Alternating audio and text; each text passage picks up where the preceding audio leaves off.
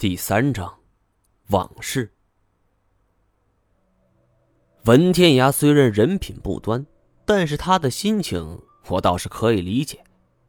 何止这些看重名望之人呢？就连普通职场都会处处勾心斗角，充满了尔虞我诈、成王败寇，不过是历史上的一个词汇。文天涯当时是深切感受到一种危机感。他向来轻视的萧九天，竟然对自己构成了一种莫大的威胁。这一旦实验成功，作为实验品的萧九天必定能名满天下。这唯一能够遏制他的，只有一个办法：萧九天必须死。这个念头刚刚冒出来的时候，这文天涯是没有丝毫犹豫，因为这之前已经有害死徐友的经历。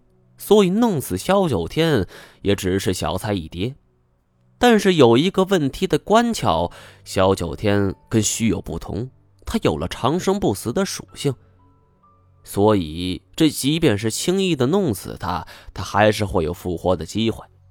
而如果有一天他复活了，出现在世界媒体面前，将文天涯的所作所为抖个干净。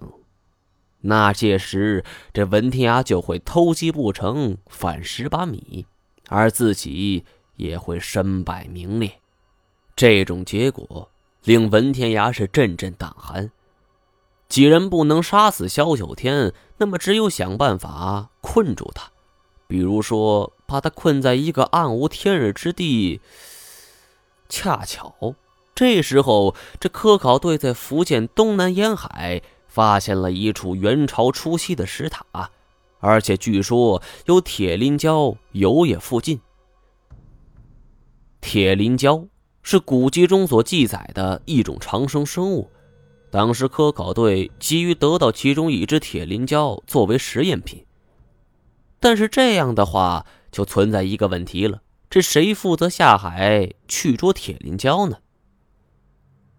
说到这里。文天涯看了看我，是突然住了口，表情很怪异，既好奇又有着感慨。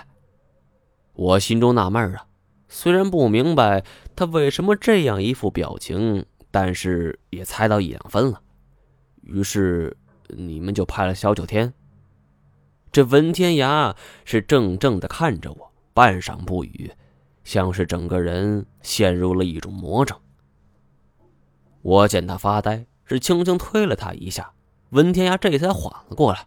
呃，对对，呃，他又怔了片刻，道：“呃，这这件事儿，说起来，我也是处心积虑了。老萧那时候年轻气盛，呃，又立功心切。萧九天这种心理，很容易就坠入了文天涯的掌中。他拉起一支队伍，是兴冲冲的就出海了。”其实早在科考队联络船只时，这文天涯就买通船老板。而那个时候，船老板胆子小，不敢这么做。可偏巧不巧，这萧九天等人下海后，就突然下起了暴风雨，海面登时是巨浪滔天。这艘小渔船哪能经得起如此折腾？船老板是赶紧撤回，还来不及接应萧九天，就回来了。这么多年过去，文天涯一直以为萧九天等人死在海塔里了，可哪里能想到他竟然还活着。最近发生了这么多变故，这文天涯也是垂垂老矣。想起过往，他不禁唏嘘啊，这才有了之后发生的事情。若是大家都年轻二十来岁，这文萧二人见面不动手。已然算是很客气了。人老了，这看什么都看开了。最后，文天涯居然说了这么一句话，我当然不会相信这种鬼话了。之前，如果文天涯真的看开了一切，不会这么乖乖听我吩咐。他的目的还是为了神奇木的树叶。因为我们在路上耽搁了一段时间，所以现在天色已经渐渐暗了下来。这晚上行走在雨林之中，显然不是一个明智的选择，所以我们决定在炮楼里将就一宿，明天返回。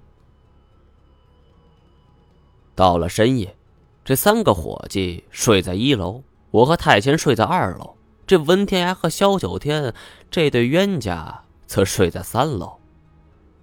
夜深人静，伴着虫鸣，我们是一觉睡到天亮。这几天都没好好休息，我的身体还很乏累，几乎都不想动弹。要不是伙计的一声喊，估计我还在睡着。不好了，两位爷出事啊！听到这声吼声，太监像是个弯了腰的虾米，这一下子就从床上弹了起来。而我刚睁开眼睛，就见他已经一脚踏上楼梯，这身子一纵，伸手扒住三楼地板，柔身就挤了上去。我是急忙跟上，而到了三楼一看，这三楼的家具是摆设如常。这唯一跟平常不同的是，左侧墙壁上多了个小孔，原本是机枪口啊，但是现在这个已经扩大成了一个窗户般大小，这足以一个人钻进钻出了。而一条麻绳则是绑住举架上的梁子，很明显是萧九天与文天涯就是借助这根绳子逃了出去。而这个洞口也一定是萧九天处心积虑算计好的。我恨不得差点儿就拍着大腿骂街了。本来以为这萧九天跟一个白痴没什么区别，这眼睛又是瞎的，可谁能想到他会扮猪吃老虎，还上演了《肖申克的救赎》。原本的机枪口差不多两个拳头大小。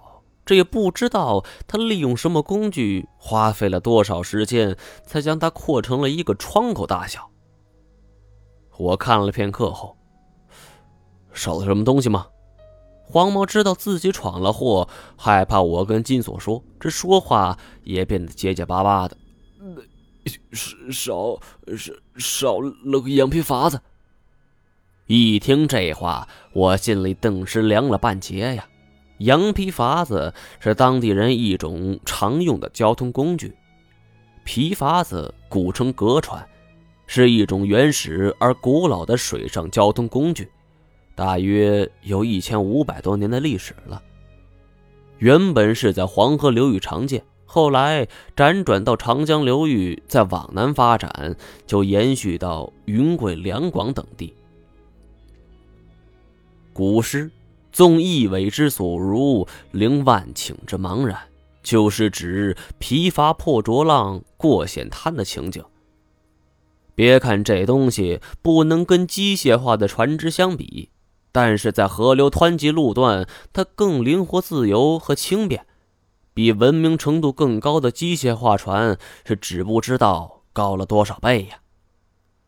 我立即想到，从这里往南不远有一条江。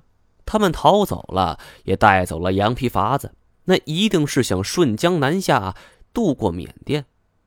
一旦被他们逃离国界，就很难发现行踪了。我是伟人长叹呐，这肠子都要悔青了。